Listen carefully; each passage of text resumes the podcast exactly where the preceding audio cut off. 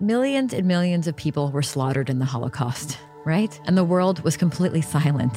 When good people stay quiet, terrible things can happen.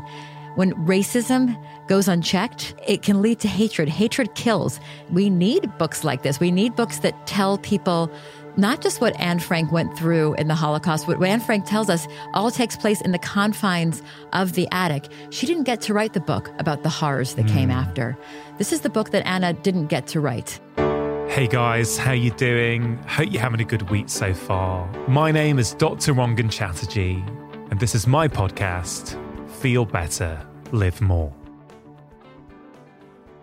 For thousands of years, humans have used storytelling to enhance and change lives. From prehistoric fireside stories to songs, novels, films, even social media reels, we are hardwired to seek identification and knowledge through hearing about other people's experiences.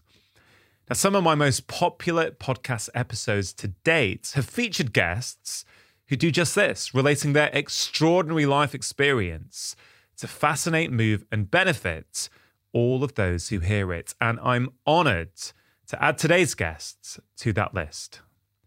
Ruthie Meir is the daughter of the late Holocaust survivor Hannah Pick Goslar. Dina Kraft is Hannah's co writer who helped bring her incredible story to life in the brand new book, My Friend, Anna Frank. Together, Ruthie and Dina bring authenticity and emotional resonance to a real life story that will change the hearts and minds of all who hear it. If you are familiar with the famous Diary of Anne Frank, Hannah actually appeared in it as Lies Goosens. As Ruthie and Dina explained to me, Hannah was born to Jewish parents in Berlin in 1928 and after the Nazi Party was elected in 1933, the family escaped to what they believed was the safety of Amsterdam. And it was here that she met her friend Anna Frank. The two became inseparable until one day, Anna just disappeared. Then in 1943, Hannah's family was arrested and transported to Bergen Belsen concentration camp. And somehow, Hannah managed to survive inside there until the camp was finally liberated. The book, My Friend Anna Frank, is the story of Hannah's life before the concentration camp, throughout, and after. Now, I was actually sent an early copy of this book a few months ago, and once I started reading, I simply could not put it down. It was moving, profound, and genuinely hand on heart one of the most important books that I have ever read. It's a remarkable story of how Hannah coped during her traumatic childhood and, despite it all, blossomed into a kind, compassionate adult determined to honour her friends. It would have been lovely to talk to Hannah herself about her life story, but she actually died back in October 2022, just a few weeks shy of her 94th birthday. This is without question a horrifying, unimaginable, and crushing story. But at the same time, within it, there are definite moments of beauty, compassion, and humanity. It really was a great privilege to talk to Ruthie and Dina about Hannah and her life. I hope you enjoy listening. Dina, you obviously spent a lot of time with Hannah writing this book with her. I wonder if you could outline her story for us because maybe people listening or watching they won't know her story and there's so much I want to unpick within that story but you know do you feel able to give us a bit of an overview sure sure so Hannah was born in 1928 in Berlin her father was a prominent journalist who had actually, at this point, um, become part of the Weimar government. Um, that was the government that was formed after World War One, and this this idea for like a socialist democratic um, uh, government. Um, but it was, of course, in the throes of after World War One when Germany was sort of tearing itself apart over what had happened and of their their terrible sort of humiliating defeat in the war. And uh, her father was one of the few Jews in the government. And he happened to also be a religious Jew, which is sort of unusual for the time to have a religious Jew in such a high post. Um, but it was a very privileged life that she first was born into. Um, her family lived across from a beautiful garden in central Berlin called the Tiergarten. She'd walk along the rose gardens with her father and go to the zoo and look at the elephants. And she would visit him at the um, visited him at his office near the Reichstag, the seat the, where the government was. Um, he was observant of Shabbat, so he couldn't drive on Shabbat or uh, take public transportation. So they would walk together sometimes when he had work to do there. And in the evenings, they'd go to, uh, you know, her, her, mom would whisk off in, in, in beautiful um, velvet dresses with her father to important mm-hmm. occasions and, and, and, parties and whatnot. But the world suddenly became darker and darker and darker outside her door. Um, the Nazis were rise. The, the, Nazi movement was rising in power. Um, through her bedroom window, she could smell the smoke of um, books being burned. Um, she could um, hear the sounds of um, boots on the ground as they were marching through the town, shouting anti-Jewish and anti-foreigner slogans. So, so this is many years before the war actually started. Yes, yes. This yeah, is this 33. This was, 33. Yeah, this is no, this is like 32, 33. When she was still in Berlin. She was this tiny little yeah. girl, three, four years old. Um, and you know, her first memory is basically of her of her of, of, is is of the sounds outside and sort of her parents' worried voices, and then watching the house being packed up, this beautiful grand apartment being packed up, and the family um, her, um, had to become refugees. Her father had been speaking out very prominently against Hitler on the radio in newspaper columns um, and it was and he'd been fired from his post in the government like all jews at this point had been fired from their posts in the government and he felt they had no future in Germany, and their parent, her parents felt incredibly connected to Germany, like so many Jews living in Germany. You know, they were active in culture and in medicine and in teaching, and they felt they were much very fabric. And all of a sudden, the country was turning against them as this hatred was rising. They were thousand years in Germany, family. A so, thousand years. Yeah, so they were more Germany German than the Germans. Right and they felt like this. Right. And so it must have been heart wrenching to suddenly feel in your to be a refugee homelands that yeah. you're no longer welcome. Yeah. Yeah. Her father had been a, a soldier in, in World War One. Like so many so many Jew, Jews, so many Jews fought in the World War. Ha- this in is World War Hannah's father. Hannah's father, yeah. Hans Your granddad. Yeah. Yeah. Yeah. Wow. And also my great grandfather, he was one of the leaders of the the Jews in Germany, and yeah. the as leaders they took care of the Jews in all the world, like in Morocco, like in Sudan, uh, Ethiopia, like in Russia, like in Warsaw, in Poland. They were really around all the Jews in all the world to yeah. help them, to help really the poor people of them. Yeah. So, so the family are living in Berlin. Things are starting to change mm-hmm. dramatically, and you write at the start of this book. I think in the early chapters basically about the family having to pack up and leave and take refuge in Amsterdam. Yeah, yeah, and it's, it's, and it's interesting. You know, they they they briefly touched down in England actually, but ended up ultimately in Amsterdam. And like a lot of you know refugees from from from places of conflict or war, they kind of think they'll wait it out, right? They'll wait out. You know, Holland borders Germany.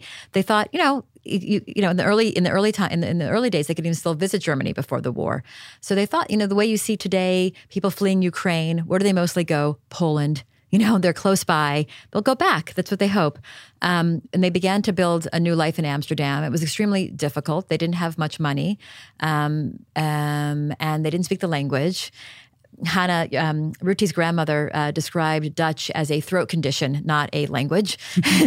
um, and um, and uh, they basically she um, Hannah's parents uh, created a sort of a an agency for fellow refugees out of their in their living room because he understood that the Jews will come there. Yeah, they would have to fly from Germany. Right, and there was there was there wasn't a lot of support inside the country for helping um, German refugees inside Holland. So he and a, a, a colleague and friend named. Um, Mr. Lederman created this like two man agency basically in the living room, and um, Hannah's mother helped out as the typist and secretary and uh, and they were just sort of beginning to settle in, and they had just arrived, and Hannah was. Um, um, terrified of going to school. She didn't speak a word of Dutch. She didn't know anybody.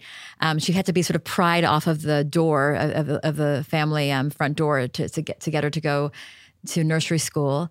And um, at nursery school, um, this big, beautiful Montessori school, which still exists in Amsterdam. Does it? Wow. With Yeah. the same play uh, plays that the children play in the same places. The same Nothing games. changes there. Yeah, these sort of high ceilings and beautiful doors leading out to a garden. It was at the time sort of a new idea of progressive education, and the, her parents were progressive, and they wanted her to have a progressive, liberal education.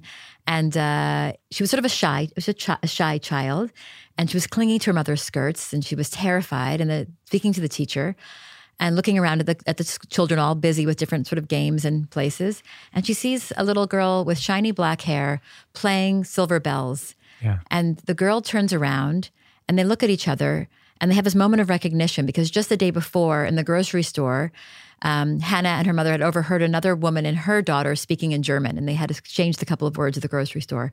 And that was a little girl from the grocery store. And um, this little girl playing bells turns around, sees the very shy Hannah, looks at her. They recognize each other and they run into each other's arms with a big, big hug, chattering away in German. Two little refugee girls. And that little girl's name was Anne Frank.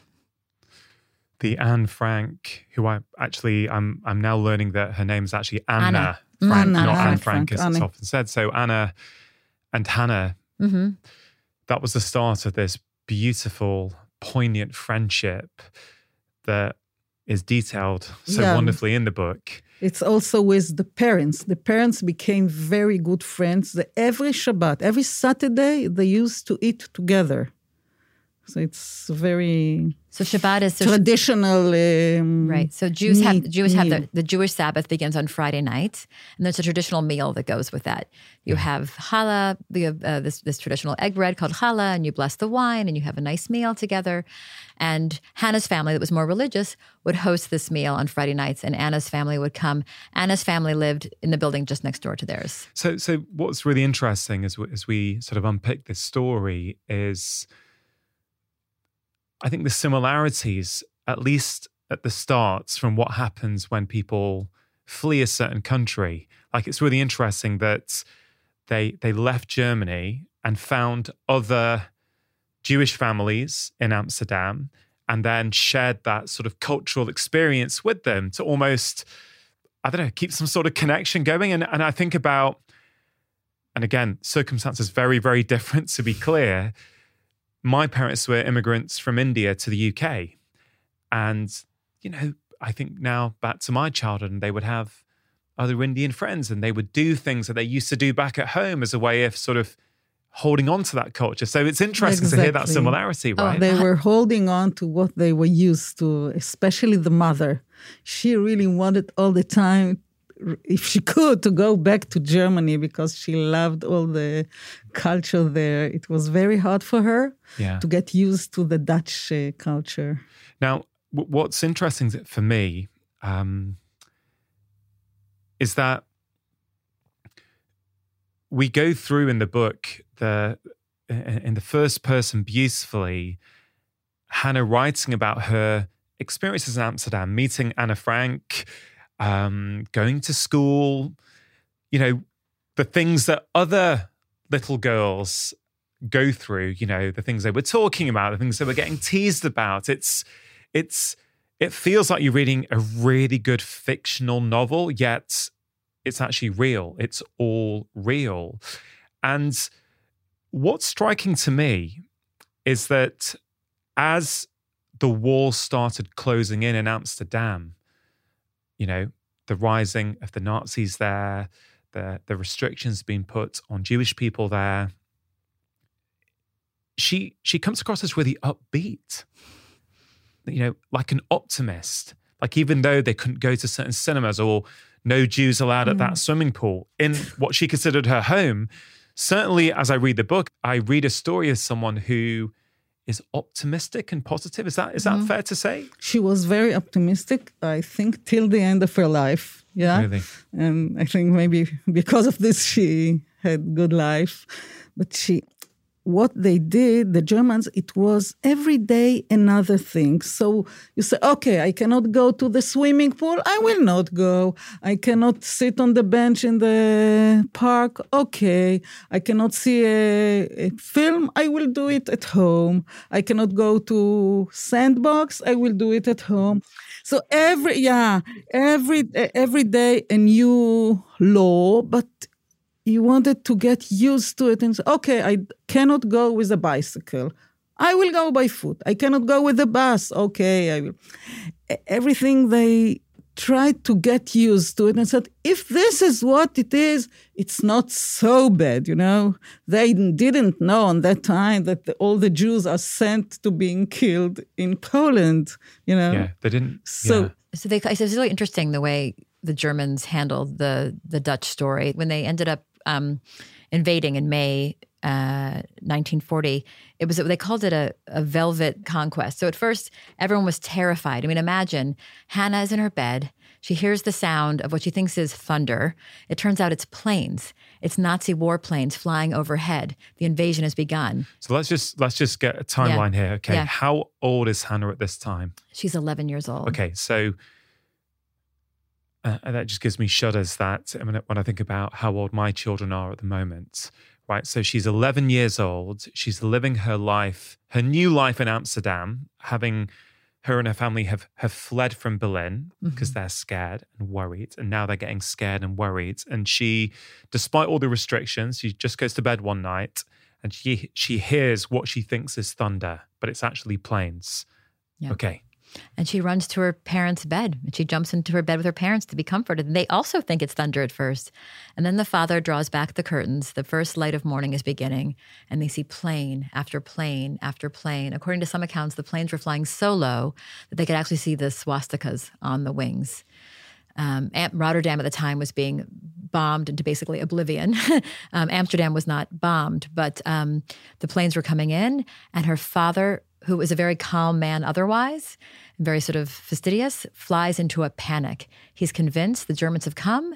He's going to be a public enemy number one because of his past government government job and um, being a critic against Hitler and they start trying to destroy any evidence they might have in the house that they were that you know of his connection of, of his past life. So um, out of the drawers come files and files of papers, and Hannah's job is to take the papers which they're tearing up and toss them into the toilet and flush them down the toilet. Um, and at the same time, um, her mother sees a bronze statue, a bronze statue of her father's former boss, who had been the president of Prussia, who was one of uh, Otto Braun, who was one of Hitler's rivals, mm. I guess you could say. And I think that's incriminating evidence. So they start hauling down the stairs of their apartment building the statue of Otto Braun, and they put it, they um, shove it on the sidewalk and they look around them and all around them are other German Jews. This neighborhood was in South Amsterdam. It was a new neighborhood. A lot of German Jews, refugees, had moved into this neighborhood. And they were also trying to get rid of whatever they thought might be criminating. And people were burning papers and files that they thought might be problematic.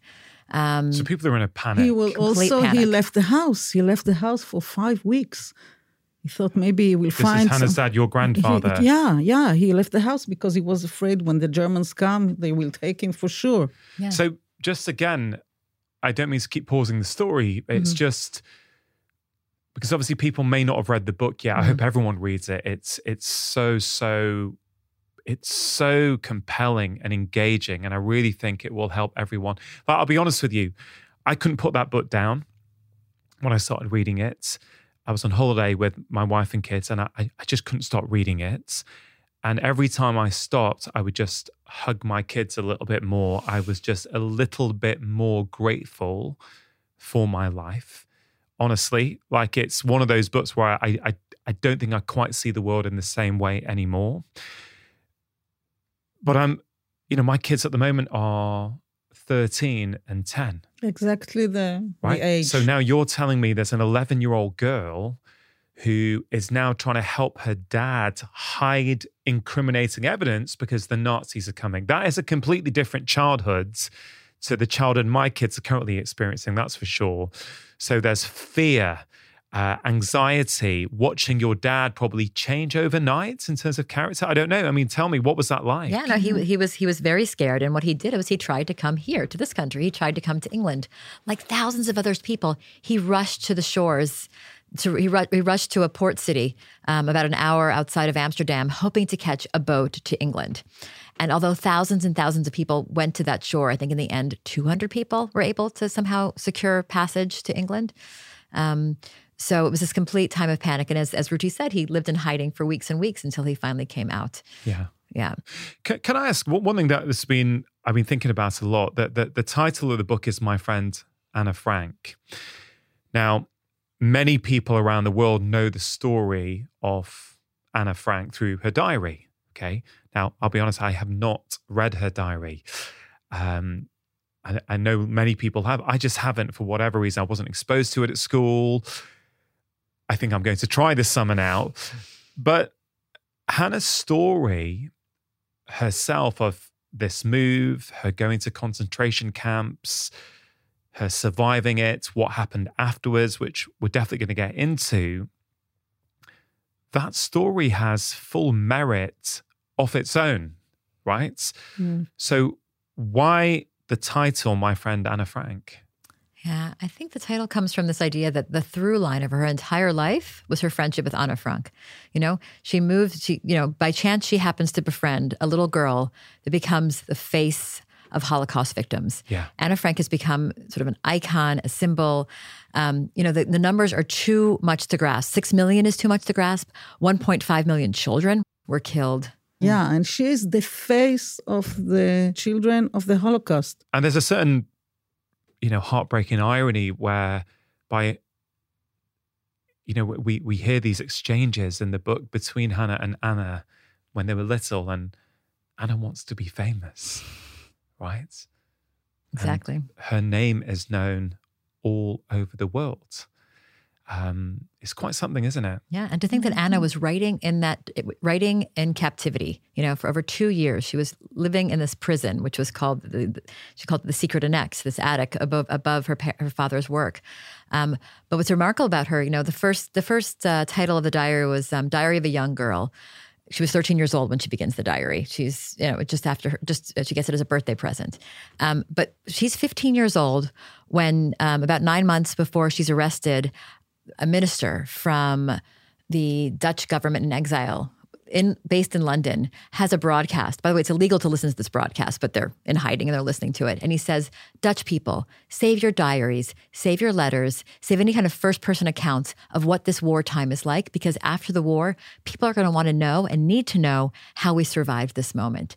Everybody in the attic turns to Anna and says, You, your diary, you have to keep your diary for after the war. And from literally that day forth, she starts revising her diary with an eye to it being published oh, after wow. the war. So it's not just a diary, the musings, the blossomings of a 13 year old girl. It's a 15 year old girl who's, as, as Ruthie has said before, and, and as Hannah would always say, you know, was in a sort of a hothouse, intense experience. She sort of, she, her her her her maturation, you know, uh, increased exponentially because she couldn't go anywhere, right? And she has this incredible depth um, uh, of understanding and of, of her own of self awareness. And she writes, and in her in her editing is where the real genius comes out. She sort of takes some things out, she moves things around, she added she adds suspense and tension, wow. she adds background about the anti Jewish laws, for example, about what's going on. And while she's writing in in this diary, she's also writing about her beloved friend Hannah. Yeah. But therefore, a lot of people said, "Oh, there was no Anna. It is not right. It is, it is not uh, written really, because she changed. You know, there are some." ways that it is written. I see. Then in the end, Mr. Frank saw that everybody is talking about this and he said, I will put everything inside whatever yeah. she did even if she wrote something about her mother and even she wrote even about my my my mother that she had two left hands so he put everything inside like that raw, people will know that this, this is real. real. That's what's it. you know is that what, what's striking for me is that I think it's when they rather fortuitously meet while they don't see each other, but they they hear each other in the concentration camps mm-hmm. A couple of years later or so.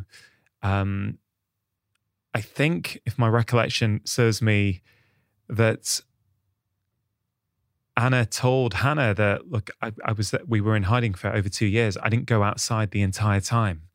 And I just thought about that. That's a 13 year old girl, Anna Frank, in the attic, not going outside at all.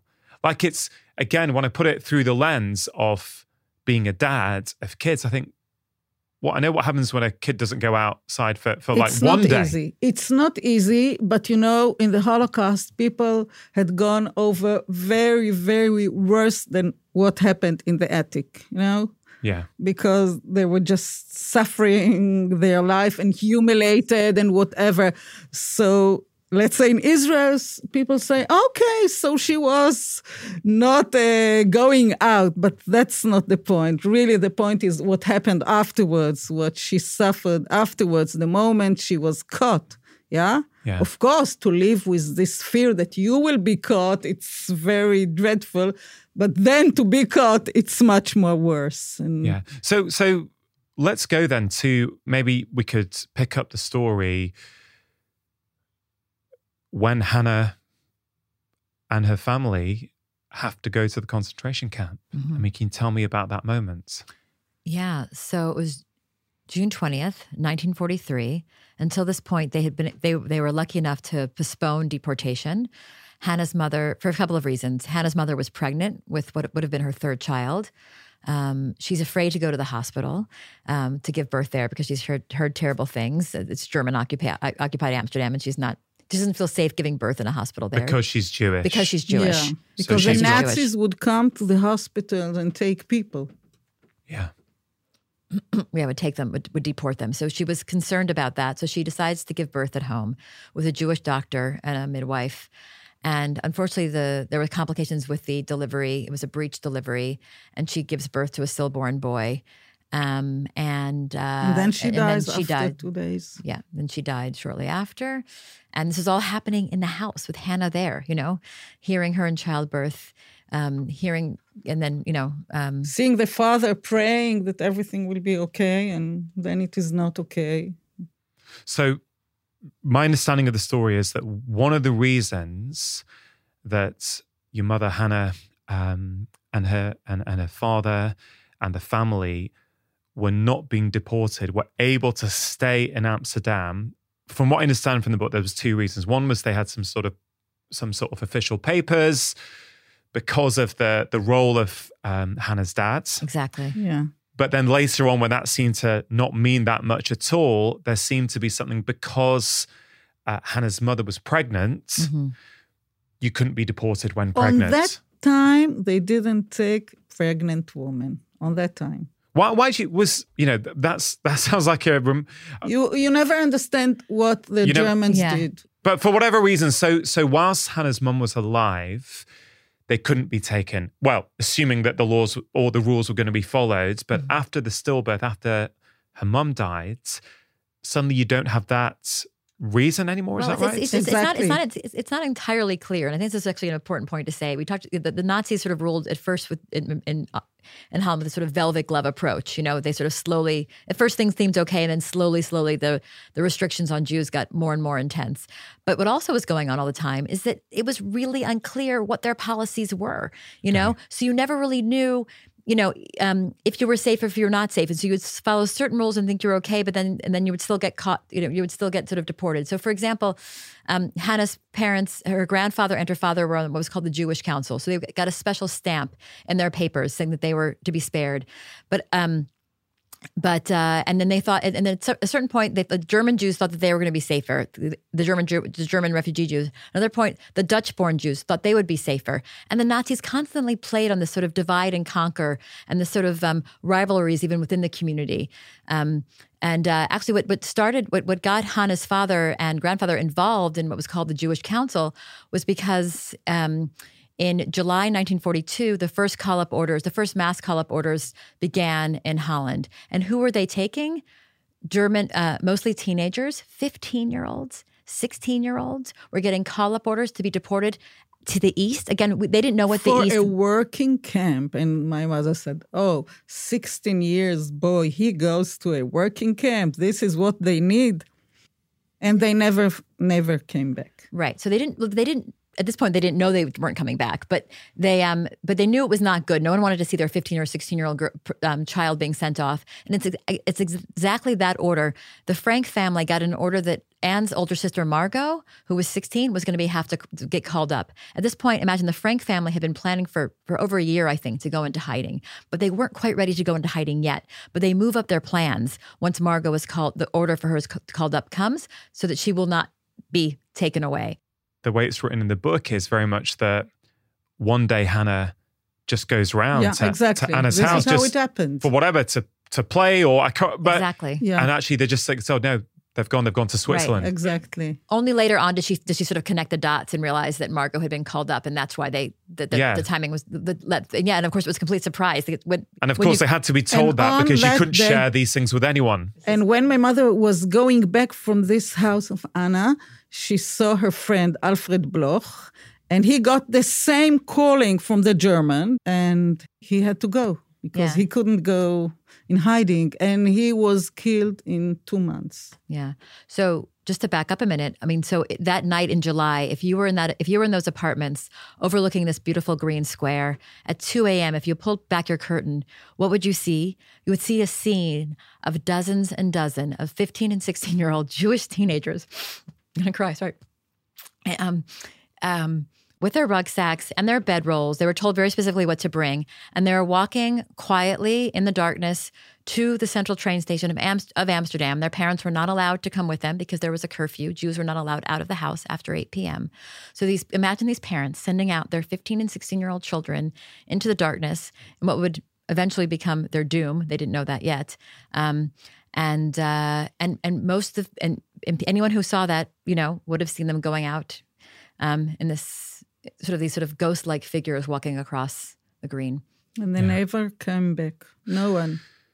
so Anna's family have gone into hiding no one knows that it's kept secret Mm. My mother was sure they are in Switzerland. yeah so Hannah thinks oh great that they've escaped gutted that she hasn't gone with them yeah. Um, how soon after that does Hannah, her little sister Gabi, and her father get on one of these trains to? Is it Westerbork they went first? yeah, it was one year later. One year later. So Yeah, in that af- one year, they're still living Yeah. fear. The screws tightening even more. Exactly. And then what? What actually happens in that moment? It's uh, in, in complete secrecy. Um, the Germans have blocked off every single bridge to South Amsterdam. As you know, Amsterdam is a city of bridges, and so if you block off the bridges, you, there's no route to escape.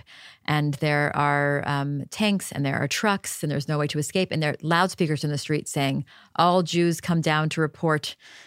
To report to you know such and such square, 20 kilograms, five minutes. you have to go. And so That's it. actually, Hannah's family, her father said, "No, "We're okay. We have our stamps and our passport. We are protected. We don't have to go." Um, and then, lo and behold, there's a knock on the door, and they're told very quickly they have to, that, you know, that their stamp means nothing, and that they have to go and report down to the square below.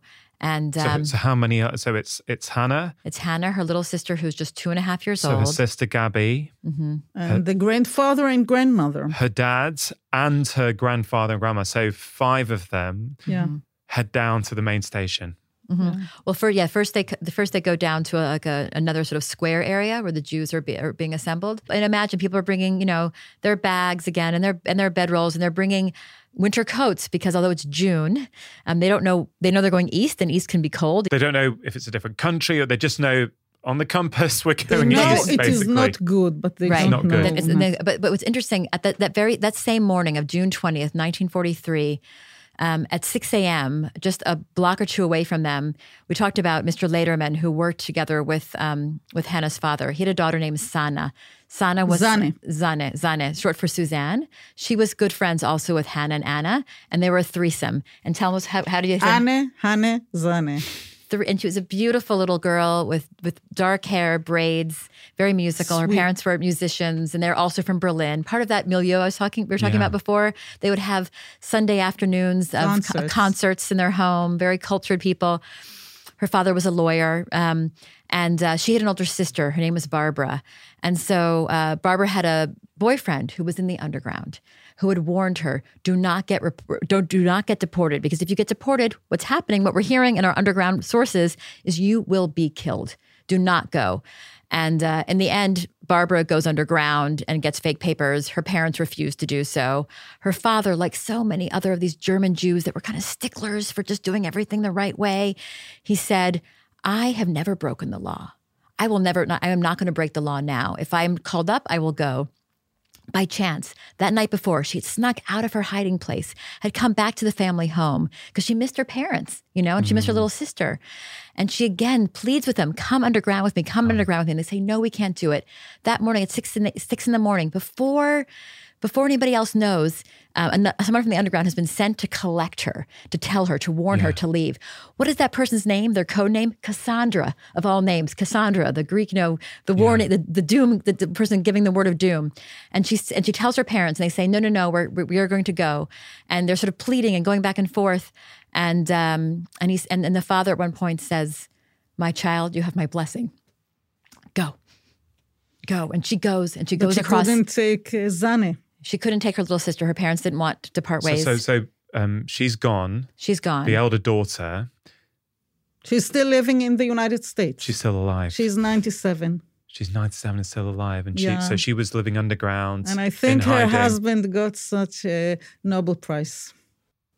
He was a Nobel Prize winner in chemistry years later. Anyway, she. she and the, the, the other three in the family? All murdered in Sobibor. But they left behind letters. The family left behind letters, and those letters were very helpful for me when I was working on the book. How did you get the chance to even write this book? Yeah. How did that come about?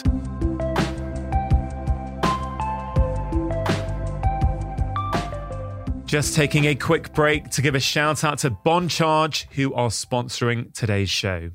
Now, Bon Charge are a brand that is dedicated to helping you sleep better and live better. And they have a whole range of wellness products that my family and I have been using for many years. Now, one of their newer products is proving very, very popular, and that's their infrared sauna blanket, which is much cheaper and more accessible than having a sauna in your own home. It's really easy to set up, takes less than a minute, and I myself really enjoy using it. You can basically enjoy a quick 30 or 40 minute session whilst relaxing, reading, or watching television.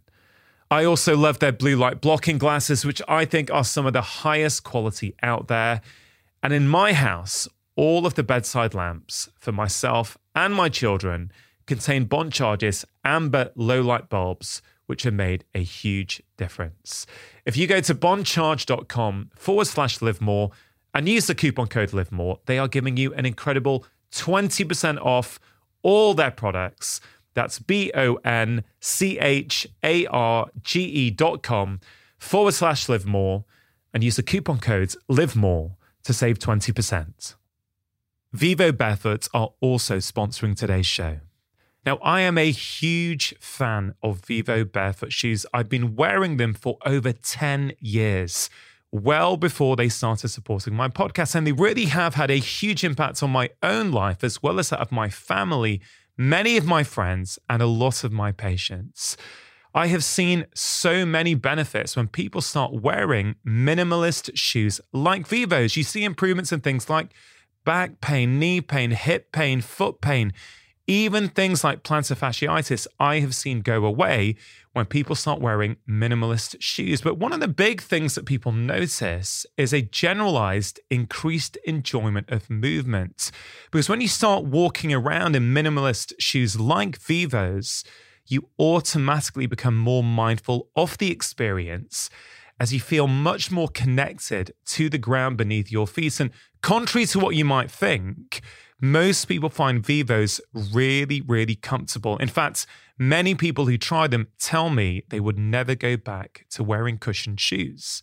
Now, I recently picked up their Primus Light 3 shoes, and I've got to say, I love them. They are so light to wear and they are so comfortable. If you have not tried out Vivos yet, what are you waiting for? It is completely risk free to do so because they offer a 100 day trial for new customers. So if you're not happy, you can just send them back for a full refund. They are the only shoes that I've worn for over 10 years now. My wife and kids also love wearing them. If you go to vivobarefoot.com forward slash live more, they are giving 15% off as a one time code to all of my podcast listeners. Terms and conditions apply. To get your 15% off codes, all you have to do is go to vivobarefoot.com forward slash live more.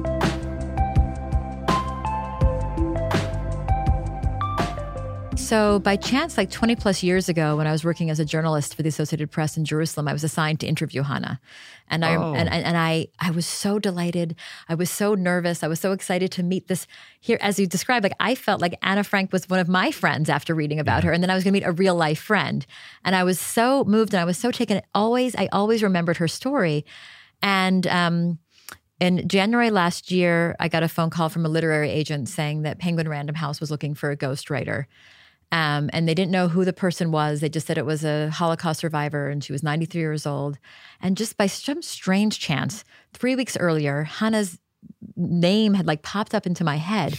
And I Googled Hannah Pick-Goslar to see, honestly, if she was still alive. I just wanted to know if she was still with us. And I was so relieved. Oh, she is. and then three weeks later, I get this phone call asking, basically asking um, to if, if I'd be interested in throwing my name in the hat to uh, to help write this story. So you get the gig to to, to write the book. Um, and look, it sounds like you were familiar with the story of the Holocaust in, in quite a lot of detail from your work as a journalist. And I'm also the daughter of um, of a family that were refugees from Nazi Europe. So Oh, it was really? yes. So it very much felt like a, a in some ways, sort of a, a person. Like, it felt almost like called to the story in a way. yeah, so you, you already know a lot of the um, facts, right, of what's being presented about what happens. But then there's logical facts and then there's emotional experiences. And often they're two very different things, right? So I guess has something changed in your outlook on what happened in the 1930s and 1940s from your conversations with Hannah? Because you knew it all before, I guess. You knew a lot of it before. But but so what what changed in you? Because suddenly I was walking in Hannah's footsteps. I was like thinking Hannah's thoughts. I was trying to get into Hannah's emotional state of being. I sort of had to sort of like become a vessel for Hannah, as it were. And I it was so intense and so involved that after Hannah and I would have a session, I would we would both say, "Oh, we're so tired." But um, I remember a few a few mornings we would sort of come back together, and she would say, "Oh, I I was having bad dreams again." And I was like, oh, I was having bad dreams again last night too. It was almost sort of like our dream worlds kind of intersected because I was sort of living and breathing her experience so intensely. So involved. Yeah, so that I, I sort of took it on almost as my own. I know you heard this conversation before you came on the show. I spoke to um, Edith Eger a few years ago now, a, a conversation that truly changed me. Um, and she was in Auschwitz concentration camp, and I, I know she's given a a wonderful um, front cover quote for this book. Did you have you ever met Edith? No, but I would love to. She's the hero of mine after reading her book. Yeah, I mean, she calls this book heartbreaking and life affirming. And that, there's something about that. That's how I feel about it. There's something harrowing about the story, but beautiful at the same time. the great f- uh, friendship that you know when you are starving and you think to bring food to your friend that is starving or you think she's Yeah. even more starving than you Well, the humanity really shines through, right? And and let, so let's jump to that part of the story, maybe whereby um, Hannah let, Hannah thinks that Anna Frank and her family have managed to escape and they've gone to Switzerland. She doesn't know that they were actually hiding up in the attic. So she thinks that her friend Anna is safe.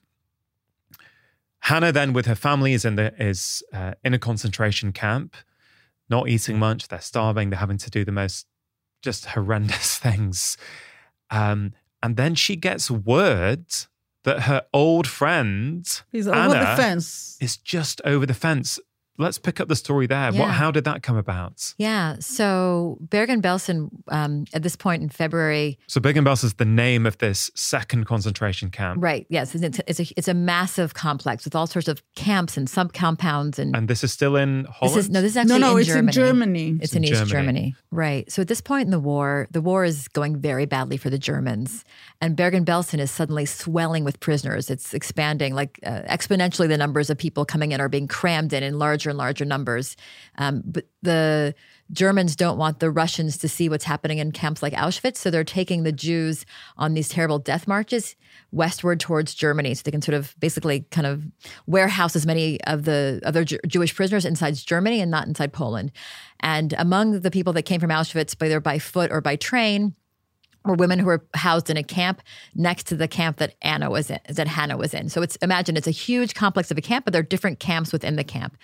Hannah was in a slightly more privileged, quote unquote, part of Bergen-Belsen because she had um, two things going for her. She was uh, had uh, a foreign passport that was basically bought by her family, Paraguayan passport. a Paraguayan passport, and she also has something called a Palestine certificate. This meant that she was part of a group called the Exchange Jews that the German government hoped to be hoped to exchange for British uh, prisoners of war. So they were going to British prisoners. British, yes, exactly. So the Germans and the British had this sort of slight this plan going on. They would do some sort of swap.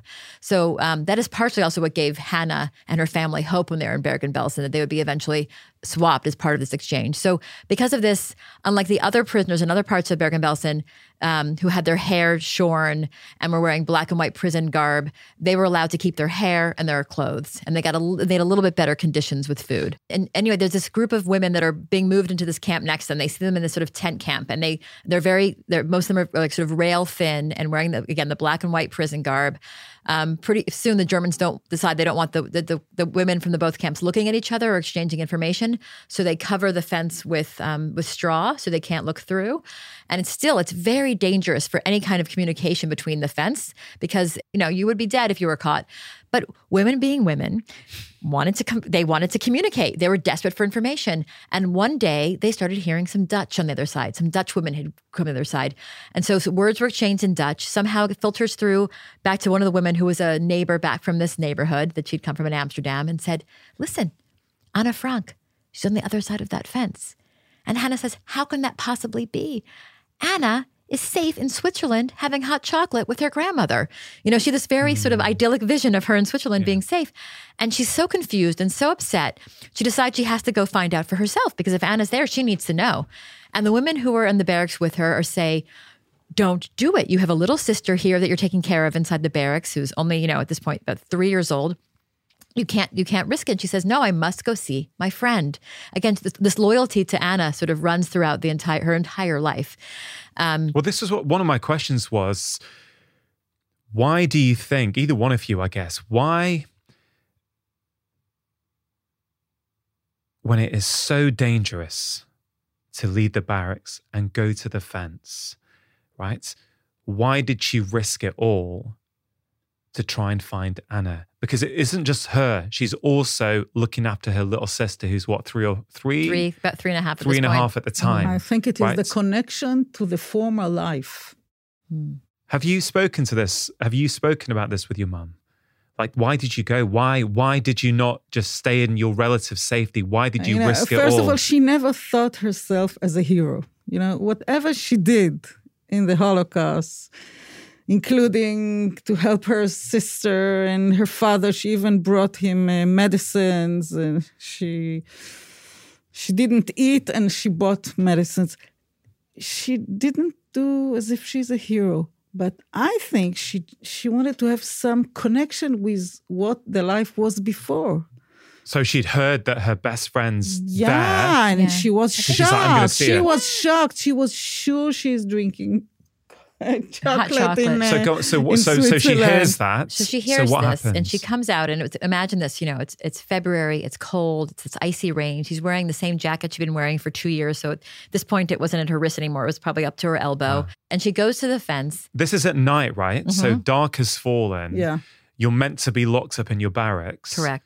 And she then creeps out. She creeps up very quietly and avoids the shivers. spotlights and what you hmm shivering both with fear and with cold, you know, and approaches the fence and in a very small voice goes, Hello, hello, anybody there? And by chance, a voice replies. It's Miss. It's a woman named Mrs. August van Pels, a Dutch, a German woman who had also lived in the neighborhood and who had by chance been in hiding with Anne Frank and her family. And she Parents says, of Peter, the, the mother of Peter. the mother of Peter, who the, the boy she had a like had a relationship with in the in the attic, her sort of friend slash boyfriend, and she says, "Oh, you must be here for Anna. Margot is too sick to come, but I will bring Anna, Margot is Anna's like a sister, big sister. right? But it's almost like in a voice like, "Oh, I will come bring her down," as if it was like normal times, you know. I will. You must be Oh, waiting you- for Anna. oh, yeah, I know. Yeah, yeah, sure. I'll go and get her. Exactly. Like it's very sort of a casual tone. And she brings Anna to the fence. And remember, we, she can't see her because it's with the- with with the with the with the True. barbed wire, but she hears her and she recognizes her voice and she knows her it's her. But it's sort of like a it's it's it's a, it's a voice that's sort of weak and raspy. And she quickly they, they, the first thing they do is they just start crying. Two little two girls on the opposite opposite opposite ends of this this fence under this dark, rainy, freezing night you know, in tears. Um, but they quickly, they don't have a lot of time. Through the tears, they tell each other, they update one another. Hannah tells her her mother had died in childbirth. She didn't know that. She told her that her father is very weak in in the in the Bergen-Belsen hospital. That her sister Gabi is still with her. Their grandmother is still alive. And Anna wails, "I am all alone in the world. I have no one. You at least have your father and your sister and your. I have no one else in the world." and I am very hungry. I have nothing to eat.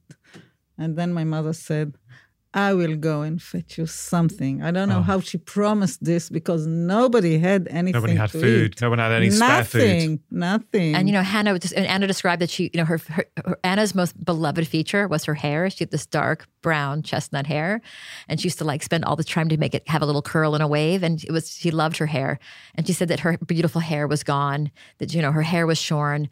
She was, you know, she was wearing these pajamas. She had a blanket to kind of she had a sort of a a, a, a lot of fli- flies. you know, a lice infested blanket around her. I mean, it was a broken shadow of this incredibly vivacious, dynamic friend. And you, you've obviously spoken to Hannah about this at length. What when Anna said to her, "I need some food. Can you can you get me some? I'm starving," and she said, "Yeah, I'll, I'll get you some." Given that there is no food and they're in a concentration camp, and you know she can't get enough for her and her little sister, let alone for Anna on on the other side of the fence what was going through her mind like when she spoke to you about the story mm-hmm. was it like a inner resolve i am going to get her i mean what, what was going on I think she said she had no idea how she was going to do it, but she just had to say yes to Anna. She didn't want to leave her. She didn't want to let her friend down. It just broke her heart to to refuse her, you know.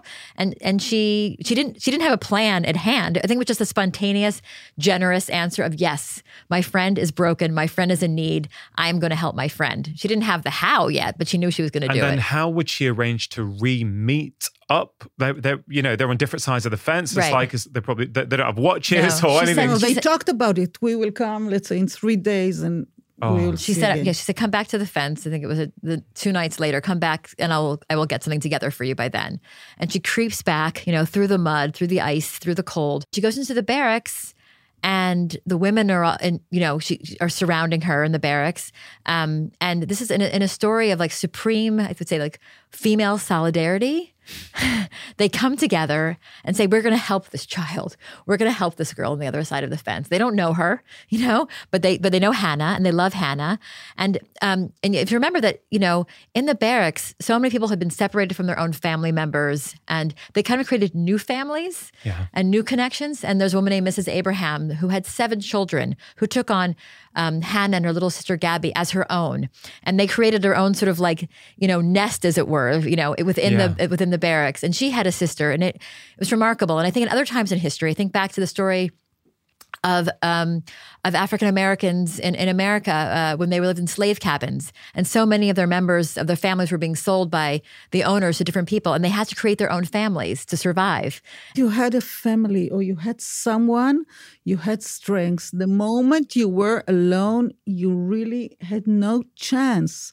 So this Mrs. Abrams, with her seven children, you know, let's say today you want a babysitter from a neighbor and they have seven children, they will say, Oh, we cannot take your child.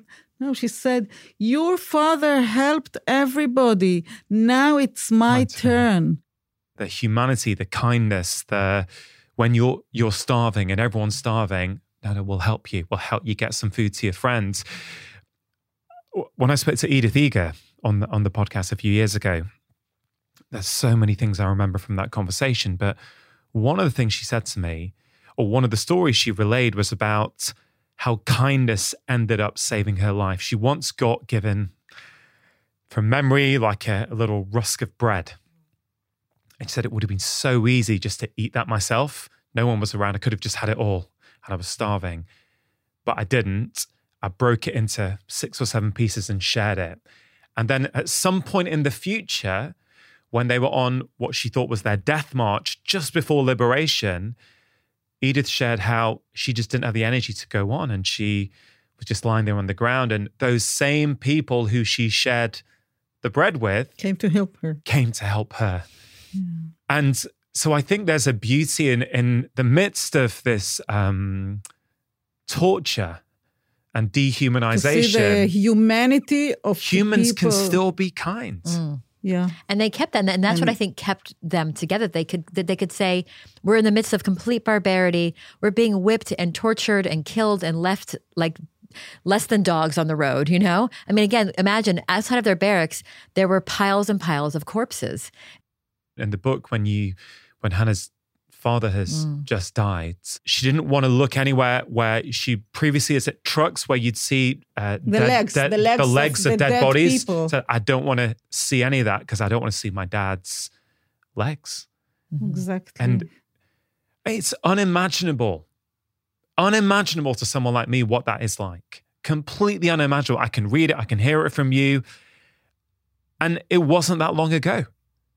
That's yeah. the that's the, the the really profound, scary, worrying um, sort of message for me. You know, that, that, that's a question I have for both of you actually, and I wonder what your mother Ruthie Hannah would say if she was here. Given what she went through and overcame, and the beautiful life that she lived afterwards, right, which I, want, I definitely want to talk about, is there a feeling that this could happen again. Exactly. People say what you, as the second uh, generation of the Holocaust, say, and I think really the feeling that everything everything can be nice and lovely, and it can be broken in one moment. I guess the wider question is then, why is it so important that this book was written? Why are survivor stories like Hannah's mm-hmm. so important? Millions and millions of people were slaughtered in the Holocaust, right? And the world was completely silent. Her neighbors were, for the most part, completely silent when they saw those kids in rucksacks going across the square, when they saw the call up orders of the Jews in their neighborhood, like Hannah's family being loaded into trucks and on and on to the onto onto onto what they went on to. People were mostly quiet. When good people stay quiet, terrible things can happen. When racism goes unchecked, it can lead to hatred. Hatred kills. Hannah saw that in front of her own very eyes. And, and, by chance, she survived that hell. And she's able to tell us throughout her life, she never stopped telling the story, right? Um, and in this book, it's all sort of in one place. And uh, we need books like this. We need books that tell people not just what Anne Frank went through in the Holocaust, what Anne Frank told, tells us all takes place in the confines of the attic. She didn't get to write the book about the horrors that mm. came after. This is the book that Anna didn't get to write. Yeah. But my mother saw also good people. Let's say the woman of the Rabbi Koretz that gave her for for Gabi two glasses of milk. Now Gabi was three and a half years old and they only gave till three years old. But these two glasses, this is between death and living. Yeah, such a, and this woman could take it for herself, for her children. She gave it in the camp. She, she gave it to Gabi. Yeah, to, she gave it to Gabi. She she was in charge of uh, giving milk because she, her fa- her husband uh, knew the mother, the father of my grandfather. Yeah. There's a lot yeah. of there's a lot of sort of like paying forward. You know, Hannah's father was a very giving person and a very helpful person in the community, and to see how even when he was not there physically anymore to help his daughters, his sort of the memory of how he had helped others helped others help his daughters. It's it, it's interesting. We talk a, a lot on the show about kindness and the importance of kindness and compassion and the health benefits of kindness and compassion. But it strikes me as though a lot of people, let's say Hannah's father, were being kind because it's the right thing to do, just because that's who we are. You know, we yeah, have a strong this faith. was the way of living. That's the way of living. That's what you do. And I guess that's a message we can all take. Like, you never know when the kindness you give out to people will be repaid. Like, don't do it for that yeah, reason. Exactly. Right? Do it because do it because it's the right it. thing to do.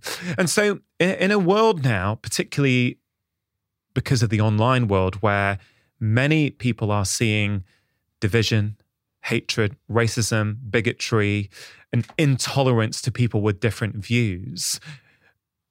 I'm interested, was yeah. there anything Hannah saw over the last few years, over the last 10, 15 mm. years, that reminded her of the, you know, the march up to the concentration camps? Is mm-hmm. there any, because what's really interesting about the story, looking at it now, you know, in hindsight, is the many years where this was building and building and building and things were getting worse and the walls were closing in before the actual war and concentration camps. So, was there anything Hannah would observe or you guys observe in society and mm. go, well, this is on a slippery slope? Yeah, she was very much afraid of what the Iranians want to do to Israel because they say it.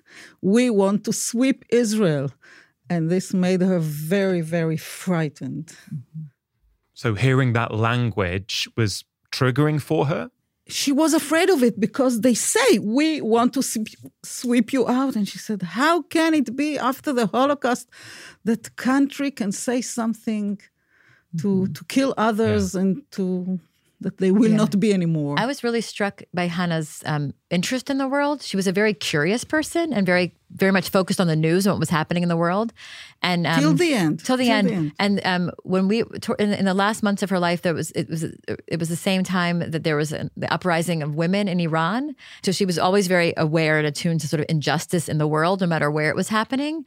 Um, and uh, and I think yeah, I don't think she felt that the, the the this the coast was now clear. The whole reason she kept telling her story from 1957 onwards. 1957 is when Otto Frank kind of anoints her and says, "Will you go speak about your story?" And imagine 1957, most Holocaust survivors were not telling their story yet. Nobody was talking in Israel they would say to them, Oh, you went like sheep to slaughter. And the survivors were a little bit ashamed, you know? Ruthie, can I ask you, you said there was a guilt with the survivors. Was the guilt that they had survived, whereas others had died? Or was there a it, guilt and shame that they'd bo- actually ended both, up there? Both of them. It and was very complicated. But other people would look at them and say, what did you have to do to survive in the camps? You know, and they would say, like, my father or my family didn't survive. What did you, like, what bread did you steal out of someone's hand? You know, she she came to Israel. It was a brand new country, and there was this sort of this founding idea that you know we are strong. We are you know we have to be strong and mighty. And the idea of of the, of the victims of the Holocaust that felt like they had done something sort of almost shameful by not surviving and not by re- not rebelling a remarkable thing is that you know a few years later, you know, after 50, in 1961, um, Adolf Eichmann, the one of the architects of the Holocaust, is apprehended. He's in hiding. He's living in hiding in Argentina, and and and one of the most amazing things to me about Hannah's story is how she touches on so many historical turning point moments. You know, she happens to like move in next door to Anne Frank, who becomes the face of the Holocaust. She herself survives the Holocaust. She's in the early days of the founding of the state of Israel. And then one of her cousins, by chance, is the chief interrogator of the Mossad um, and is and apprehends Eichmann and brings him back to trial. If you don't believe in fate or some higher powers, then this story really makes you think about it. Even the fact that by chance, it, amongst tens of thousands, hundreds of thousands of prisoners, she's somehow just across the fence from her best friend Anna. I mean, let's just go back to that story Yeah. for a minute. Yeah, so sure. we've we, we've got to the point where she gets word that Anna's next door. She's shot because she thinks she's in Switzerland. She has that little conversation with her, comes back, tells her the women in her barrack, look, my, my friend's starving. We need to get food. So they they somehow get some food together. Yeah, yeah. Then what happens? Yeah, they somehow and, and they again, like you mentioned with Edith, like yeah, people have food and they usually save it for themselves, right? So a couple of weeks before, one of the only Red Cross packages had actually arrived to her side of the camp. So everyone got a little small, little shoebox uh, size of, of of dried fruit and a few rusks, like not very much. And they some of them had squirreled little bits and pieces of it away for themselves. Um, but when she came and said, "Listen, I need help," everybody started going back to their bed and tucking things out from under pillows and bringing a little bit of this and a little bit of that, and they put it inside of a sock, and um, and uh, and and Hannah went off again in the cold, in the bitter. So she snuck out, she snuck risking out her again. life again. Right. Again, To throw it to and she and she goes to the fence and she calls out Anna. Anna comes to the fence and she says, "Hi." Doesn't waste any time. I'm throwing you. I'm throwing it to you now, and all of a sudden she hears, but, but, but, but she hears footsteps and she hears a scream, a primal scream. It's Anna screaming and crying and sobbing because that those footsteps belonged to a woman who'd come and stolen the food package out from under her. She was also hungry and she yeah. took it. So this is really interesting. So there there is kindness and humanity, but there's also self-preservation. But you Well, cannot, you you can't blame judge it. You, can't judge it. Exactly. I get it. I get it. No, no. And I think any any of us who think we know what we would do, We don't know we- what we would have I done. I agree. Mm-hmm. We just no idea when that sort of pressure is exerted on us, how we're going to act. We don't know ourselves. We don't. No, it's a test you never want to have to undergo, right? Yeah. So so Anna doesn't get the food. and she is inconsolable. And Hannah, in, in, in order to placate her, says, "Don't worry, I will come back." And it, I will come back tomorrow night. Just come back to the fence tomorrow night. I will Okay. find you food. And again, she has no idea how she's going to make this happen again. How she's going to make something out of nothing. Because she has already gotten She's a- from the people. but she just could. again another act of friendship another act of giving and loving and caregiving i mean hannah after the war becomes a nurse and um, she is in her very being she is a caregiver and so she says i will bring you something just stop crying just stop crying i will come And back so she does get some food together. she goes back to those once back to that amazing group of women and their solidarity and their friendship and their kindness. Again, they scrimp and scrape whatever they possibly can find. Um, and she goes back, creeps out into the dark night again. Again, imagine every time this is risk of being shot and killed on the spot. And she comes out and she creeps. And this time they're a little bit more strategic. she says, "I'm throwing it to you." You know, she says where they're sort of say where they're standing, so they can because they can't see each other. Remember, they make sort of a triangulation kind of a plan. She throws it over the fence. Boom, Anna catches it. wow. And that's the last time they. Yeah, because then the See each other. grandfather was very ill and he Her father, he Hannah's died. father. He died, Who, and who- then sorry, Hannah's. Hannah's father. Yeah. So she stayed some days, you know, as if to mourn, mourn. So when she left Anna Frank for the well, what is now the last time, right? So I'm just interested what was going through her mind. So she's got some food this time for her for her friends. Her Mm-hmm. friends relieved that she's got it. How did they leave it then? It was very, very rushed because they were, you know, and they knew that they had the time was limited. So it was a very rushed. But the fact that they were able to say to each other, maybe we'll see each other in the fall at school. Here they were, you know, again, completely like, you know, dehumanized to the ultimate degree. Their families, you know, they're basically both orphaned at this point, you know, um, or on the verge of being orphaned for Hannah. Um, and yet they could still imagine a better place. They could still imagine a normal world outside of this planet called hell, called Bergen-Belsen concentration camp. They can imagine going back to school in the fall, which to me is actually very inspiring that they could still imagine some sort of real normal Well, life. I've written in my notes one of, one of the things I've I've circled is the words imagination, because it's it, it strikes me throughout this entire. And, I, and I'm aware the book can only detail certain moments of a long story, right? So there's many days probably tedium, heartache, torment, seeing people be Torture. murdered, torture, that we just, you can't write. It would be a hundred times the size, right? To, to detail every day. But you would need imagination to get through, right? Mm-hmm. I think imagination helps you stay normal, as if to go to another world for at least some minutes, some minutes not to be tortured, just to be in another place. Helps you stay alive. Yeah. Yeah. very much so. And I think Hannah always there was a roadmap for her and her life. Her father kept saying, "We are going to be exchanged one day, and we are going to go to Palestine. We are going to go what they called Eretz Yisrael, the land of Israel. At this point, it was British Mandate Palestine, and so they always had that hope and that imagination, and she could sort of imagine a life, you know, living on a kibbutz, becoming a nurse. She she had a she had a she had where to go, and she had an idea of how she was going to get there. This idea of um, hope, again, is something I think about a lot. There's many famous uh, people who have survived the Holocaust who have written books. Well, but maybe not enough actually, but there's a few, right?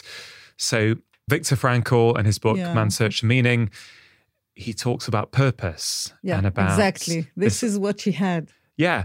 And she had a meaning, first of all, to take care of her sister. Well, this is it. I've, this there's this bit in the in the book, page two hundred thirty six, um, and, and it's it's this it's this idea that they go to sleep together each night together. They wake up together. Her with her little sister, Gabi, who's what three at the time, three and a half.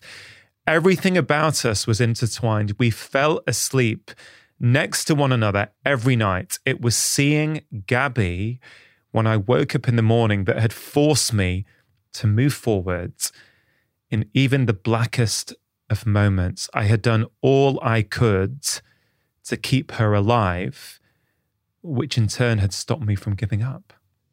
Exactly. It was from both sides. This, she took care of her sister, really made her stay alive because she had significant for her life, like Viktor Frankl says.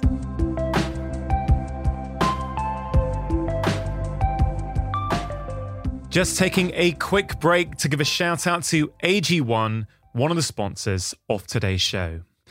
Now, nutrition is, of course, really important for our health, not only our physical health, but our mental health as well. In fact, I have seen on many occasions that improving nutrition can help people who are struggling with anxiety. Now, I want to make it really clear in an ideal world, everybody would get all of their nutrition from real whole foods. But I know from over two decades of seeing patients that a lot of people struggle to consistently find the time to get the nutrition that they want. Does that sound familiar?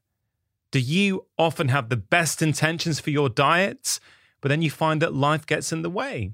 I get it. You know, I really do. This is one of the reasons why I am a fan of good quality whole food supplements like AG1. Now, AG1 is a foundational nutrition supplement that delivers comprehensive nutrients to support whole body health. It's a science driven formulation of 75 vitamins, minerals, probiotics, and whole food source nutrients. And the best thing of all is that all this goodness comes in one convenient daily serving that tastes really, really great. AG1 has been in my own life for over five years now. And I genuinely think it is one of the best whole food supplements out there. It can help support energy and focus, gut health and digestion, and it also helps support a healthy immune system. So if you want to take ownership of your health, it starts with AG1. For listeners of my show, you can try AG1 and get a free one year supply of vitamin D and five free AG1 travel packs with your first purchase. All you have to do is go to drinkag1.com forward slash live more. That's drinkag1.com forward slash live more.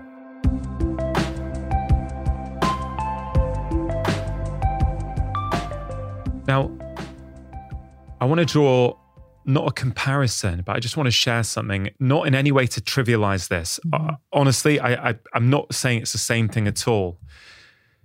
But one thing as a doctor that I see, and there's good research on this now, is that when we do things for others, when we volunteer, it can be so powerful for our inner well being. You know, many people who suffer with depression actually volunteering and getting out in a community where you have to do things for others, where you feel that people need you and they rely on you, I have seen transformative changes. Now, I'm not at all comparing that to being in the Holocaust, being in a concentration camp.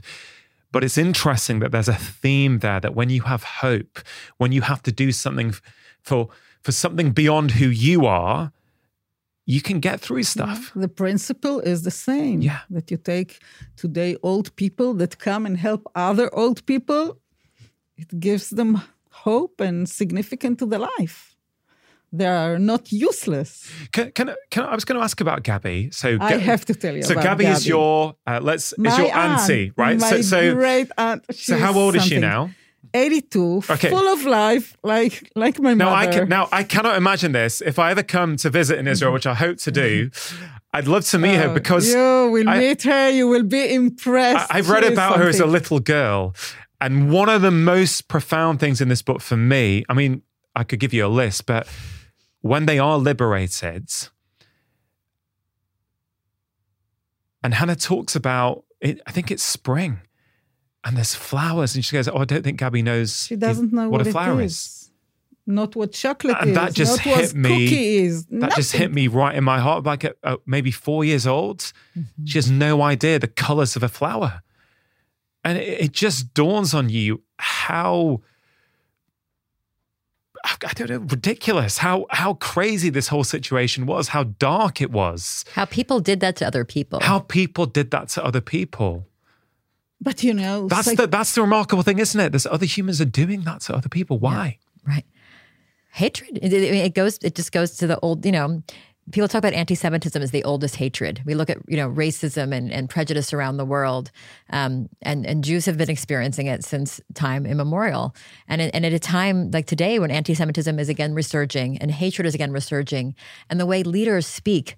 The, you know, in the, the sort of the, the rise of the far right and the rise of the sort mm-hmm. of incredible sort of divisive and cruel language and outsiders and insiders and foreigners and and and and and, and, and, nationalism. I mean, a lot of the echoes of what we heard, you know, at the, the dawning of, of, of the Second World War, or even the or even the First World War, World War that led to the Second War, we are hearing again today. Those mm-hmm. messages, things that we never thought we would hear before. The fear. I think about my own grandparents who were living in Italy in 1939 and had to flee, and imagining them in their in their kitchen trying to you know and, and, and trying to find somewhere in the world to go to, and that always felt so abstract to me. But in recent years, it feels much less abstract. Yeah. It, it's interesting. Recently, I'm not sure how much of this you're aware of, um, and, and and I must be honest, I'm not. You know, we're we're we're all biased in terms of what we're exposed to, and so what we see. So the whole issue of refugees in the UK is a political hot potato. Let's put it like that. And recently, and this is not really a political show at all. Like uh, it's it's a health podcast, but I think this is really really important because I think this absolutely impacts health. Like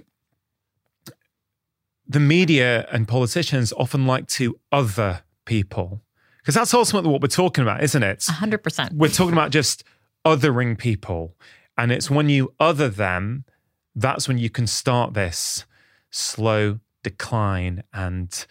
Um, discrimination and prejudice and dehumanization. We're seeing so much er, division and it feels really urgent, you know, that like these, when people, you know, especially with social media and people don't feel any real um, accounting for their own words. You know, they people I sort of throw that things this- out yeah. and the, cr- the level of cruelty and the level of bashing um, is, is it, no, the way of talking when you write it on a paper or in the computer you don't see anybody that you you talk to. So people really write things very very dirty very not and good. people and people can also sort of hide behind these words and you know and you see people being you know you know, especially even to the, to the refugee issue you mentioned, you know, the sort of dehumanization and the language of sort of like cancer and vermin, and, and again, like those are, those are the words that we we heard back in the 1930s. So the message being words matter. And I think a take home for for everyone listening or watching we say this. words can kill if you are not saying the right words it can kill someone And not saying a word can also kill, right? I mean, as we, words can be deadly, but silence can sometimes be even more deadly when the when the sort of fanatic minority takes control and sort of reason is flo- fl- flies out the door. When good people stay silent, because it's too inconvenient for whatever reason, but people stay silent. That's that's when you look at the story of Hannah. When you look at the story of the rise of Nazism, including in, in Holland, is too many people stayed quiet. Too many people did not protest. You know, in in the section in the book on uh, liberation after they they get off that train, I think the chapter is the lost train, Mm. and I mean, there's there's so many things in that chapter which um, which are just incredible. One of them is then they're going around these. I think the Russian soldiers say, "Look, go and find some food here, get some shelter here," and I think I think Hannah was talking about this this idea that the Germans who they saw were looking at them with almost hatred.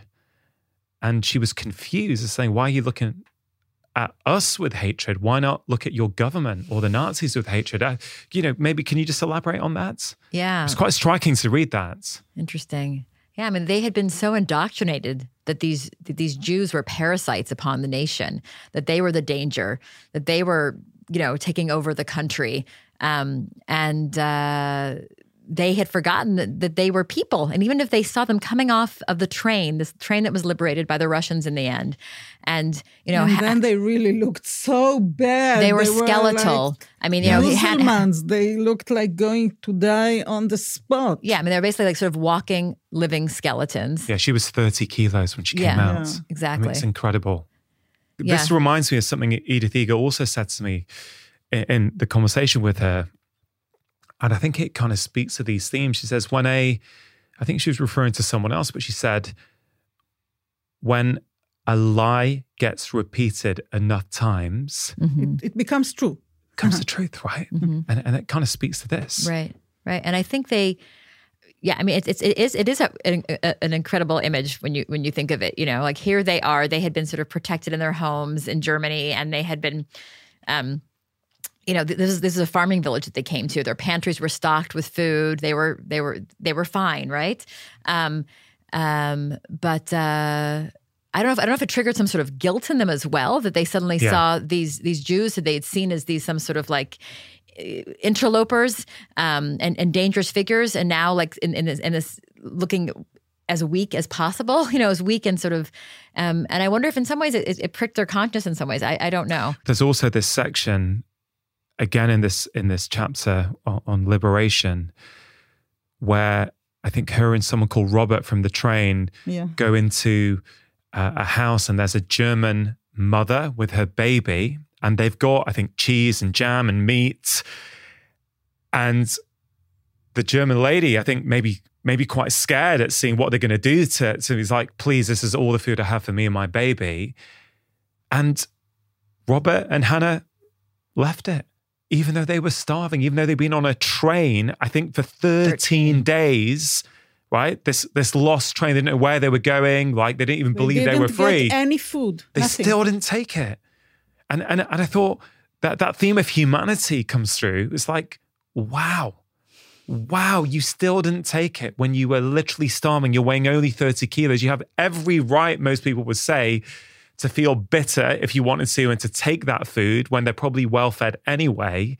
Like that was incredible. The other incredible thing was this cruel irony where people who had survived the concentration camp, survived the train journey, and they were so excited to see the foods, they ended up dying from gorging on the foods. Like, mm. I, I just couldn't get my head around that. What? Just a They- cruel irony. They were starving and they saw all this food and they just ate it and they died immediately. Yeah, and Hannah actually explains says that actually we were lucky. The house we went Yeah, to didn't actually potatoes. they didn't have That's much, so we the there wasn't the risk there of gorging and Exactly. killing Right. ourselves on foods. She Right. was lucky in But you, this. you, you, uh, you asked me earlier about like one of, one of the things that changed me writing this book. I feel like I look at food really differently now. You know, when I see, when I, I have children that are about the same age as actually as Hannah was um, during the course of the story, 13 and 15 year old children, and they often leave food on their plate. Um, I really have a hard time throwing it away. You know, I really have a hard time, you know, not sort of packing it up for leftovers or gobbling it down myself. I have it all my life. People Yeah. from the Holocaust cannot throw food. I wanted to talk about, particularly with you, Ruthie, I guess, was this relationship with food. Because having been in a concentration camp and having food rationed, if you can even call it that, what then happens to how you view foods? Like you didn't have it, you you'd literally eat anything that was given to you how does that then change you as a person like it, maybe explain to us what was your mother's relationship with food like and how did how were you brought up around food First of all, we would not throw food. Food, you you never you don't have to food finish. You have to finish. But I know that a lot of people for the Holocaust they would give their children to eat and to eat and to eat. Now we know that we don't have to eat too much, yeah. S but my mother, she really was normal with it. One of her fantasies, though, of course, throughout the war, you talked about imagination before. Sorry, you know, she talked about like what, and and a lot of times people in the in the barracks would talk about food, and they'd go through preparing elaborate meals in their mind, and they would talk about the recipes and what this and that. And she didn't have much patience for that. Um, but what she did think about constantly was uh, toasted egg with butter and a poached egg. And hot chocolate. and hot and hot chocolate as well. But that's what sort of sort of sustained her was that was what Yeah. and, and, and a clean bed with clean sheets. My aunt Gabi, she's crazy with cleaning. She's crazy with cleaning. why do you think that is Because of the Holocaust, because all her childhood was with dirty clothes dirtiness. Everything was dirty. I mean, imagine in that in that train, for example, Yeah. just the, the level of Oh, filth that they descended into. her, Yeah. I mean, she, she- they were in, they were in this train that was meandering through the German countryside just in the very last days of the war, uh, dodging bombs and whatnot. Um, and at one point, the man who was very sick next to her in the train had some sort of um, diarrhea, and he basically spit, he had he collected his. I don't know how to say this politely, but he, he had, he had, he had a, a bowl basically uh, where he was sort of collecting his own refuse, and it spilled on top of Hannah on her dress. This made her crazy. and um, she, she this This- completely and, and she soiled. tried her best to keep that clean Yeah, Yeah, yeah, entire the blanket, time. the blanket only clean, and try to blanket. keep, keep the so blanket. basically she was on. diarrhea all over her and Yeah. there's no Coating there's nothing her. you can do there's After no 10 days that you don't eat and don't uh, clean Yeah. yourself. So, um, so anyway, her sister, you know, who was so little and has very claims to have no memory of her time in Bergen-Belsen at, in the concentration camp, or no, no memory of the train. She um, must have some sort of very visceral memories because you know, she was an OC, she is to this day like an OCD level cleaner of her home. When I went to interview her at her house, which was spotless, she told me when I when I remarked on how sparkling clean her home was, she says, "I've been trying to clean up from the filth of the Nazis ever since we came out of the camps." and she's now in her 80s 82. Yeah. She's still and, and what's so striking when I hear that, we know from the medical science that early years are important. But Hannah went into the camps when she was 13, 14, 14. 14 mm-hmm. years old. Okay. So, although it's early, it's not as early as Gabi. So, those years we know 0 to 3, 0 to 7 are formative. So much of who we are and how we think and, and our behaviors are laid down or, or, or strongly influenced by those times. So it's interesting just hearing this that actually Gabi was so little and she's got no she's got no conscious memory, but her whole behaviors are are basically showing that there is a memory, as you say, a visceral memory. Yeah.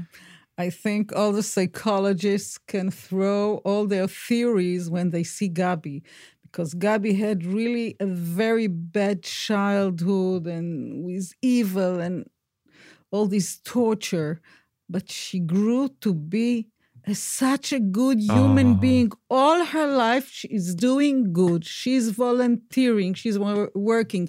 She was a very good teacher with the very hard children, with a lot of uh, Difficult. Difficulties. cases. Yeah, she was the teacher for these children, and then she had uh, for old women, for old people, like a club that she was taking care of them, that we would laugh in the family and, and we'll say, oh, we would be, we would love to be old people in her club. And now she's all the time volunteering with uh, Alzheimer She's going, even in the corona, she went to people with Alzheimer and she's making with a flute and she's singing for them yeah. and she's talking to them. She's, and then she was volunteering in hospitals to bring food to the people that are waiting for the ill people and for everybody you know she would come with good things with chocolate and whatever but for years she's only doing good and i say wow what what happened from a child that saw only evil in the very yeah. very significant years what was the relationship like between hannah and gabi i read that passage from the book clearly showing how close and how much they would have bonded in the concentration camps. But when they are free, when they've made their new life in Israel, their mothers, their grandmothers, what was their relationship like? Yeah, they were very, very close. People can be close, siblings can be close for sure. One might imagine after such an intense experience, there would be not that you can compare these things, but a closeness almost on a different level. Mm. Did you detect that? That there was something about that bond which was this is more than just a regular sisterly bond? Yeah, I mean, I think also their their bond. I mean, Hannah basically became a surrogate mother yeah. for for for Gabi even before they were arrested and deported because the mother dies in yeah. childbirth. So she's instantly the father's overwhelmed, the grandparents are old, or she becomes sort of like the caregiver of her little sister. From and, and there's actually a photo of her before the war in a sandbox sitting next to her sister, and she looks sort of she's 14, but she also she, she like has a mother. She looks like a mother. It's hard to put it's hard to put into words, but she just has that like look of responsibility and love in her eye already, even before she's you know in the camps with her. Um, I think there there was a little bit of tension, you know, after the war. This sort of relates back to your story about connection to food. Um, they're in Switzerland after the war, recovering both of them, uh, um, and Gabi is put into an orphanage. And the orphan people run the orphanage mean well, but they know nothing about children in trauma. They know nothing about children who come out of a, a concentration camp. And Gabi, who had sort of wasn't the best eater even before before uh, before she, she was deported, um, she would sometimes throw up her food. And as a quote unquote punishment for this, the people at the orphanage made her eat the food she had just thrown up. Oh. And that traumatized her even further so um, there was just again there was no there was no. Uh, there no was, there, understanding there was, yeah, there, children that came from the yeah. Holocaust and went to orphanage. Yeah, and then when she rejoins, when she ends up, they both end up um, in, in, in Israel in the early years of the state. But at this point, Hannah has uh, gotten engaged and gotten married, and she sort of starts her new life with her husband, who is who is Ruthie's father. And Hannah and and and Gabi is adopted by another family. And I think there was this because they were so close and so intertwined. I think Gabi felt a little, con, you know, sort of I don't know, baffled or confused that she was not going to be living in their home with them. Yeah, I can I can believe because that. And my mother was learning all the day in the hospital. You know, in hospital you have not to be at night, at, at daytime, so she couldn't be at home. Yeah. So then she went to a very good family. Yeah. You know, this this relationship to food's fascinating. Mm-hmm. This sort of question has two parts. One part is relating to what I've just said about do you know um, other Holocaust survivors, other concentration camp survivors, and what their relationship with food is like? And then I guess related to that is this wider question that we all like to be around people, at least from time to time, who've had similar experiences to us. Because you know, they know what you've been through, you know what they've been through. So the second part of this question is Would your mother would Hannah want to get together with other survivors, or is it something you don't want to talk about? I don't want to see other survivors. I want to get on with my life. You know, do, you understand what I'm getting at? Yeah, I, I, would say she was quite normal. She would go with everybody. She would right. talk with everybody. She was so open to know new things, to know new people. She, she was very open, very spontaneous. Yeah. You know, as did Anna, I think very much so. And you feel that in, when you read the diary, you feel that. But but she also, I think, this appetite for life and always, you know, she said sort of being up for anything. But to, to your question about food, I think other survivors, you hear a lot about um, survivors who would hoard food. And I think also, yes, this idea of not never throwing anything away. And I see that even my, my mother's own family, who was a refugee family, who never threw things away. I mean, Hannah did have friends, including Dutch uh, fellow Dutch friends who could come over to um, to Israel after the war that she spent time with. Um, and she, but and then she, but what's interesting to me is that sometimes she would there were other Bergen-Belsen survivors, including she worked with a doctor who was a survivor from Bergen-Belsen. She told me there was a neighbor in in in, in your in that very in, the, in, your comment who was also from Bergen-Belsen, mm-hmm. but they didn't really talk about it very much. Right. They didn't really. I think you know now we would think there'd be support groups or some sort of way to kind of come around around the trauma together. Um, there were a lot of survivors just they were in the ether they were there um, but you didn't necessarily know their backstories more than half of israel was survivors they didn't talk for years of what they had yeah. gone through mm. those they, early years were very much about like okay one foot one foot for the other. We have to marry. We have to create new families. We have yeah. to we have to create careers. I mean, she didn't. She was always very worried about money when she first came because she was an orphan. She yeah. didn't have any money. Interesting. Mr. Frank tried to help her out. You know, this is Anna's dad. Anna's father. Yeah, Otto Frank um, helped her out with some money um, originally with, with, with and, and, always made sure to sort of and, and she had an aunt and an aunt and an uncle in the states who also you know were there sort of for moral support and also I guess financial support if she if she really needed it. But she um you know, she was sort of starting from scratch. Yeah. There's there's two things about her her sort of life in Israel, mm. which mm. I guess they seem like almost trivial things, but they've really stood out to me. One is that you said the cold never left her. And the way you write about it in the book, or the way it's written, is that even on a hot boiling summer's day, she would still have a cardigan on.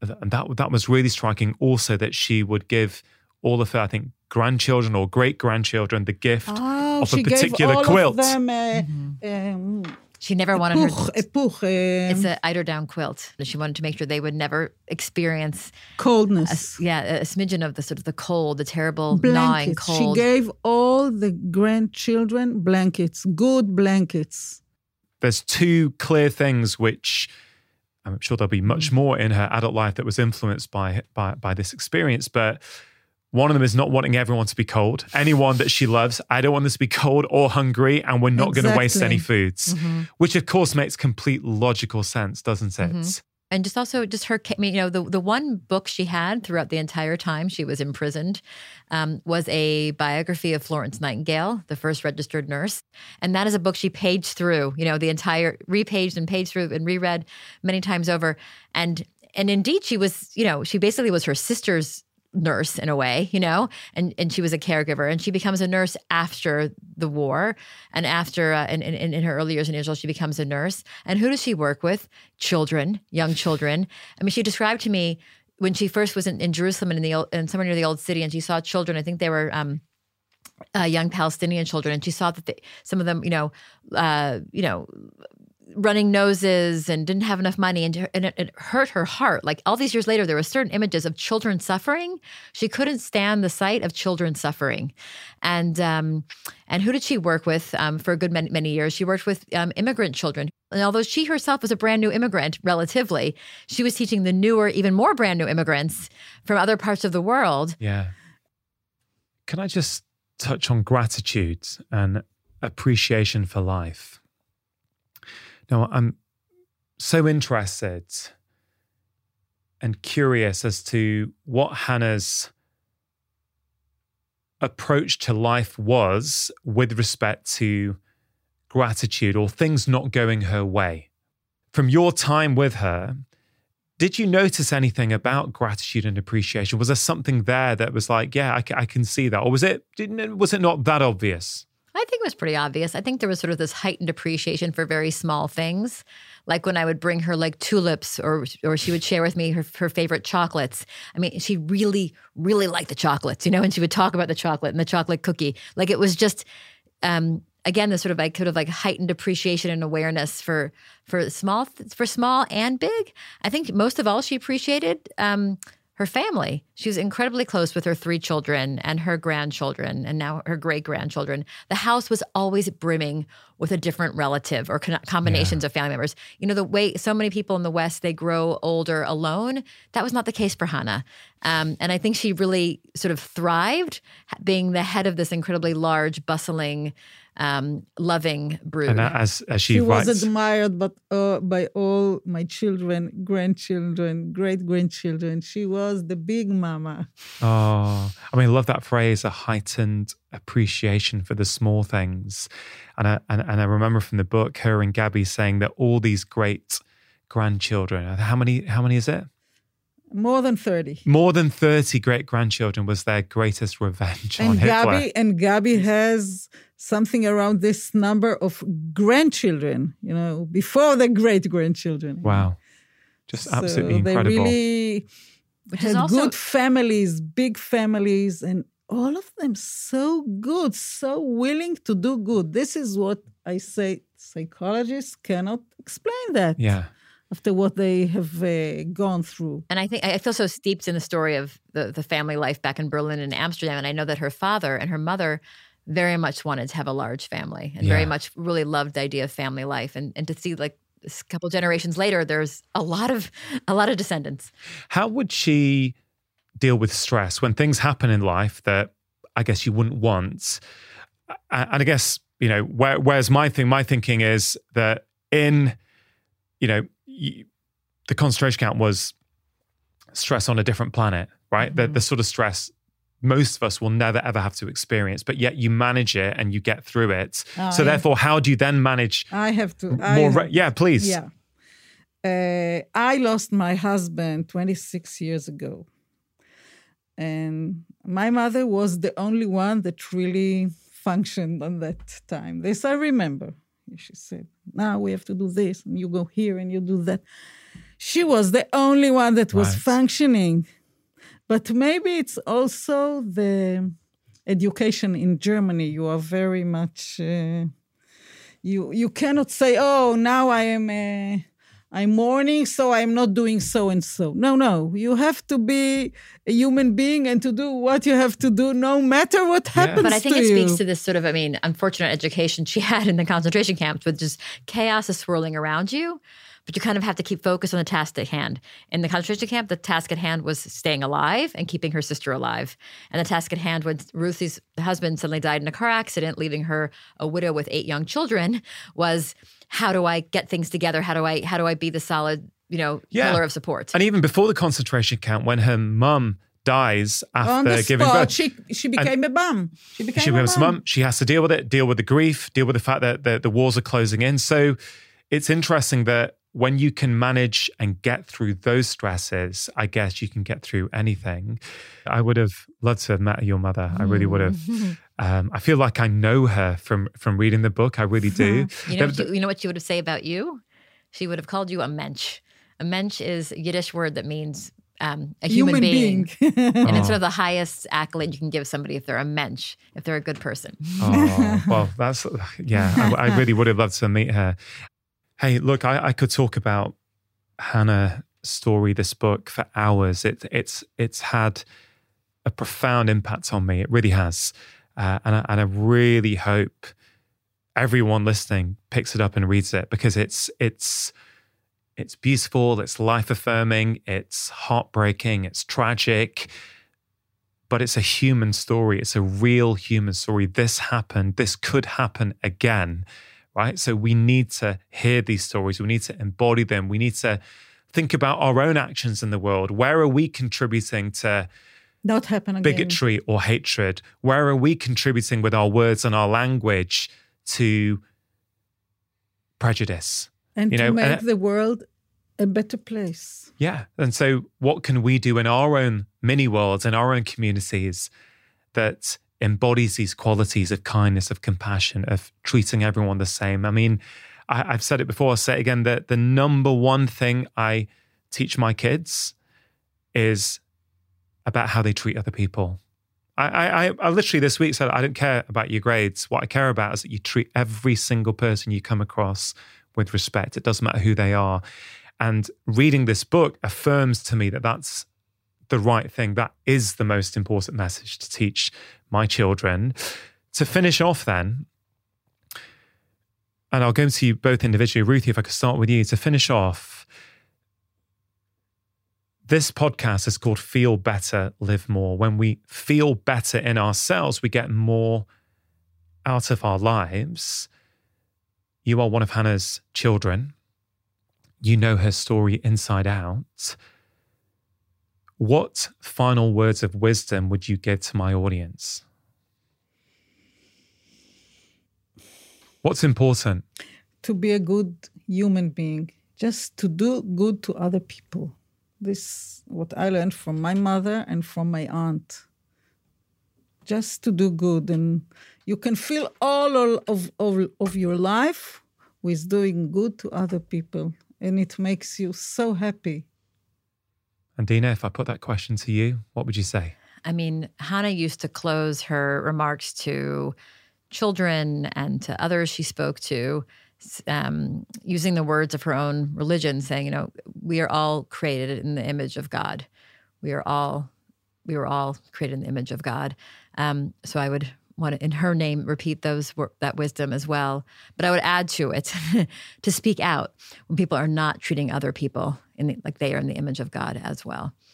I guess if I could just add one more thing for my little to answer your question before is um you know, you asked, it brings us back to the very first question you asked about sort of what changed in, in, in living and breathing Hannah's story sort of in real time. Um, the idea that things can change very quickly and just that we all have to be very vigilant to make sure um, that we're good to each other. Yeah.